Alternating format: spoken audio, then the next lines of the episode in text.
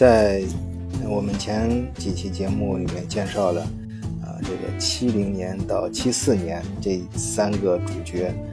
啊，都是非常精彩的三个人啊。啊，我们见我们说了布兰特，他如果说他在这三个人中间呢，算是最具政治手腕的人啊，懂得在嗯在强硬中啊去妥协。啊，又在妥协中表达自己的强硬，而嗯，西斯呢，我们上一集刚刚讲的这个人，他是最多才多艺的啊，在音乐和呃体育这方面都能够玩的出神入化，啊，达到非常高的造诣。啊，这我们这期将要讲，那么我们这期将要讲的这个蓬皮蓬皮杜呢？可以说是最聪明、天赋最高。呃，我个人认为呢，他也是这三个人中间，就个人来说，个人魅力啊最强的一位。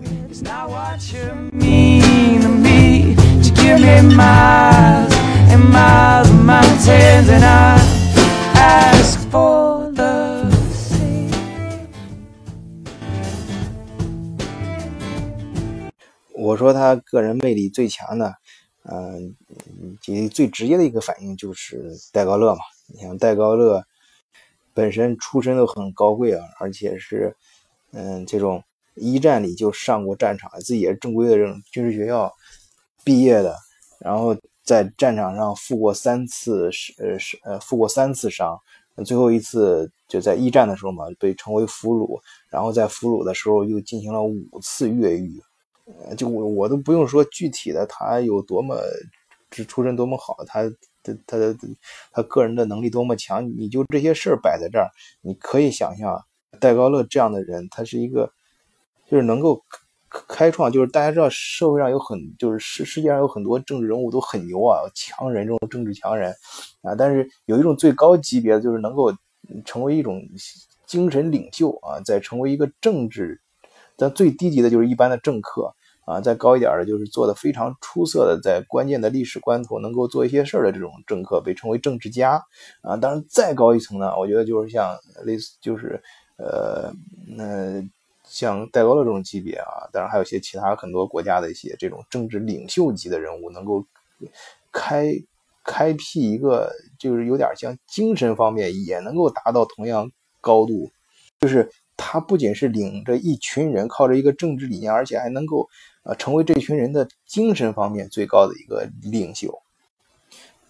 所以德国人呃不是呃法国人也非常尊重的称这个戴高乐是戴高乐将军，加上将军两个字，还有一个含义就是他非常的高很神圣，他是很难接近的啊，这这样一个人，就是这样的一个人啊，就戴高乐还有一个。呃，我记得以前是在我在读者文章上读到的一篇文章，戴维勒他还有一个习惯，就是他身边带的人，他一般都不会让他超过两年，就是他不想让自己成为呃离不开哪一个人，他不想让自己对任何一个人产生依赖啊，就是他他他首先本身他也是一个别人就是很难接近的一个人，不是说他保安非常多不难接，是说他他这个人啊，他这个人就是他他他的这个整整个这种。呃，本身很强硬，然后嗯，确实天资也很高，也很聪明，做事自己的想的也很清楚，所以其他人很难接近他，很难进入他的思想。而戴高乐这样的一个人，他，我觉得从这个至少从这个史历史的事实来看，我觉得他就离不开，或者说他不想离开蓬皮杜。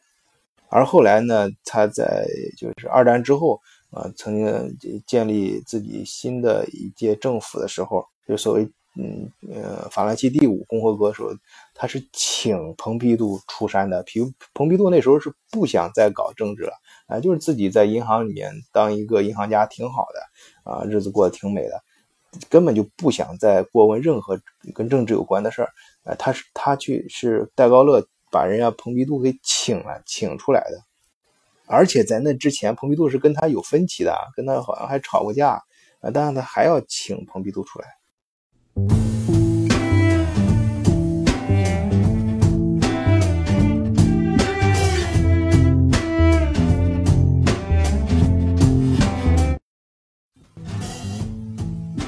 当然，凭蓬皮杜，我觉得他的个人魅力还表现在他非常高的文学天赋上。其实，在我相信有些人可能有跟我有同样的感觉，就是我们在真正了解平皮杜，或者是真的去读蓬皮杜之前，总觉得这哥们儿好像跟政治没啥关系。在他是个以前老觉得他是个艺术家，好像啊，因为那个法国有蓬皮杜艺术中心。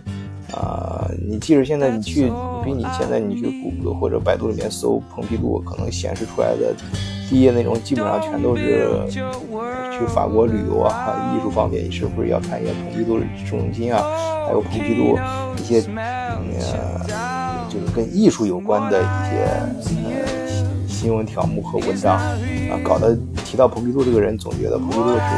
是是是某一个法国的一个。历史上的一个艺术家一样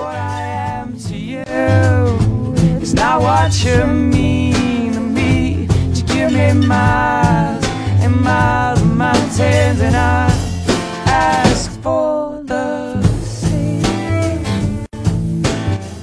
事实上呢，嗯，私下里蓬皮杜确实是在文学和艺术上造诣，嗯，非常的高，啊，而且他自己非常的热爱。啊，他热爱，尤其热爱法兰西的诗歌。他自己曾经就专门编过一个法兰西诗选，讲他能编一个诗选啊，那他要读肯定不是诗选上那一点诗，要读很多很多的诗，而且真达到一种痴迷的状态。而且他他确实还痴迷于博物馆、戏剧和现代艺术啊。他倡议，呃，在生前的时候，他倡议这个，呃，建立国家。嗯，艺术文化中心，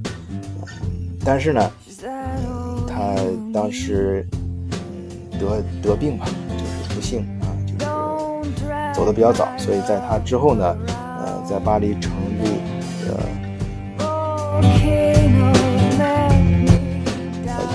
呃，法国嗯国家艺术文化中心就真的就用他的名字来命名。这就为什么现在能够看到，去法国旅游的话，会呃看到有一个必去的景点之一啊，博物馆就是蓬皮杜艺术文化中心。他个人呢，生前呢也是非常的喜欢在这方面，呃，就是他的他热爱诗歌，不是一种那种好像作秀一样，他是真的是融入在他内真血液中的，因为他，你从他的生活里看到，他生活中就。就就结交了很多这方面的朋友啊，比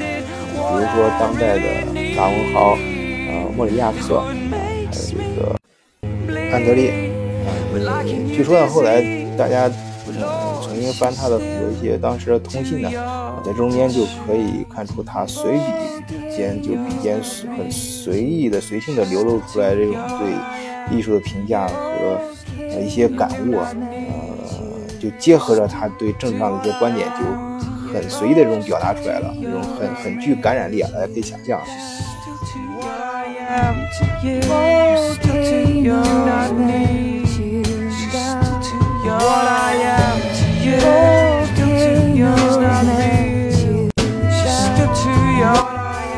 啊，到这里我们这三个主要人物，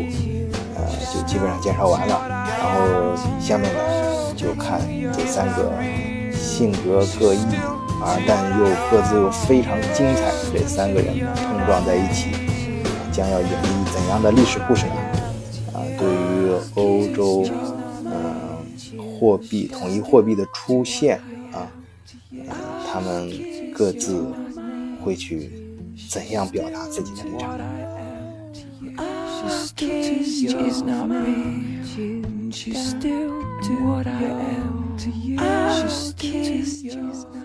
呃，下期节目我们就来